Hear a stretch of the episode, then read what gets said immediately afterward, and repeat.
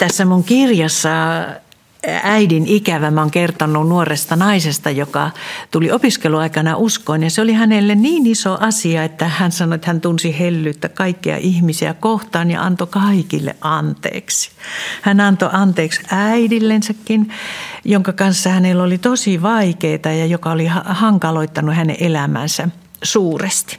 No sitten kävi pari vuoden kuluttua niin, että hän oli, aina kun oli äidin kanssa tekemissä, hänelle tuli jotenkin semmoinen ahdistava olo. Ja sitten hän hakeutui sielunhoitoon ja kertoi sielunhoitajalle, että mikä tässä nyt on, kun mähän on antanut kaikki anteeksi.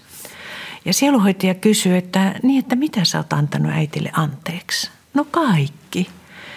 Mutta mitä olet antanut anteeksi? Niin tämä nainen sanoi, että hän melkein suuttu, kun mähän on antanut kaikki anteeksi.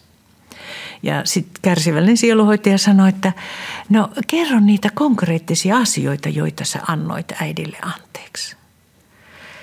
Ja siinä tulikin pitkä istunto ja tuli toinen ja kolmaskin, koska kun hän rupesi muistelemaan niitä asioita, niin ne, myöskin ne kivut ja, ja ne loukotuksi tulemiset tuli mieleen. Ja sieluhoitaja kysyi, että tahdotko tämänkin antaa anteeksi. Ja monia asioita käytiin läpi, miten äiti palveli muita ihmisiä, mutta ei kuunnellut tytärtänsä tai nolasi häntä tai niin edelleen. Niin ennen kuin me voidaan antaa anteeksi, niin meidän on tiedettävä, mitä me annetaan anteeksi. Ja se voi ollakin kivulloinen, kivulloinen prosessi, koska silloin niin kuin niitä tunteita nousee myöskin, kun me muistetaan näitä vanhoja asioita.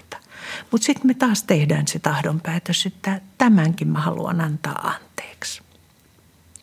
Ja erityisesti traumaattisissa muistoissa, niin, niin tämä on erityisen ja ty- haastava tilanne. No nyt sä saatat ihmetellä, että nyt me ollaan jo näin pitkällä ja mä vasta nyt puhun anteeksi antamisesta. No mä teen sen kyllä ihan tarkoituksella. Nimittäin useina hengellisessä opetuksessa niin liian nopeasti me ruvetaan puhumaan anteeksi antamisesta. Ennen kuin edes tiedetään, että mitä meidän pitää anteeksi, antaa anteeksi. No se meidän kuitenkin on hyvä tietää, että se on Jumalan tahto ja se on Jumalan suunnitelma ja ainoa inhimillinen tapa päästä sovintoon. Ja nyt mä korostan, että päästä sovintoon, siis mielen sovintoon. Ainahan me ei päästä inhimilliseen sovintoon ihmisten kanssa. He ei halua sopia tai ei saattaa olla, että eivät tunnistakaan, että he on tehnyt mitään väärää.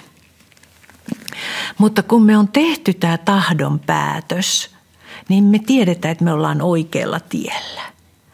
Koska Raamattu niin tosi monessa kohdassa sanoo, että antakaa anteeksi, antakaa anteeksi. Silloin me ollaan oikealla tiellä.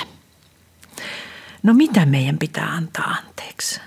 No omien vanhempiemme virheet, heidän laiminlyönnit, isättömyys, äidittömyys, alkoholismi tai se äh, heidän ankaruutensa vaativuutensa tai jopa tämmöiset kaltoinkohtelut, seksuaalinen häirintä niin edelleen. No entäs jos ne ei pyydä meiltä anteeksi? No sitä meidän on turha ehkä odottaakaan, koska anteeksi antaminen, sehän me tehdään itsemme takia. He itse on vastuussa sitten Jumalan edessä taas omista tekemisistään. No entäs jos mulle muistuu sitten taas mieleen se, että mitä toiset on rikkonut mua vastaan? No kyllä, muistuukin. Kun me tavataan niitä ihmisiä tai käydään niissä paikoissa, joissa, joihin liittyy ikäviä muistoja, mutta silloin me tehdään taas se tahdon päätös. Mä oon antanut anteeksi, mä en halua enää muistella. Ja tässä anteeksi antamisen ilmapiirissä – meillä avartuu meidän mielemme myös ehkä ymmärtämään näitä ihmisiä, jotka on meitä, vasta, meitä loukanneet. Niitä eh, epäoikeudenmukaisia isovanhempia tai opettajia tai vanhempia, kyvyttömiä vanhempia. Ja voi olla, että jopa semmoista ymmärrystä ja joskus jopa hellyyttä heitä kohtaan voi syntyä, koska hekin on oman aikansa lapsia ja omalla tavalla haavoittuneita.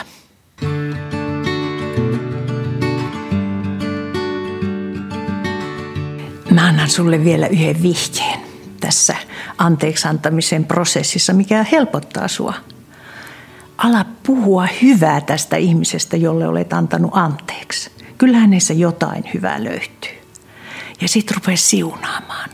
Kun sä luet Herran siunausta tämän ihmisen ylle, niin sä alat huomata, että sussakin jotakin alkaa muuttua. Ja tämä on Jumalan salaisuus, jonka Jumala on kätkenyt siunaukseen. Eli siis siunataan. thank you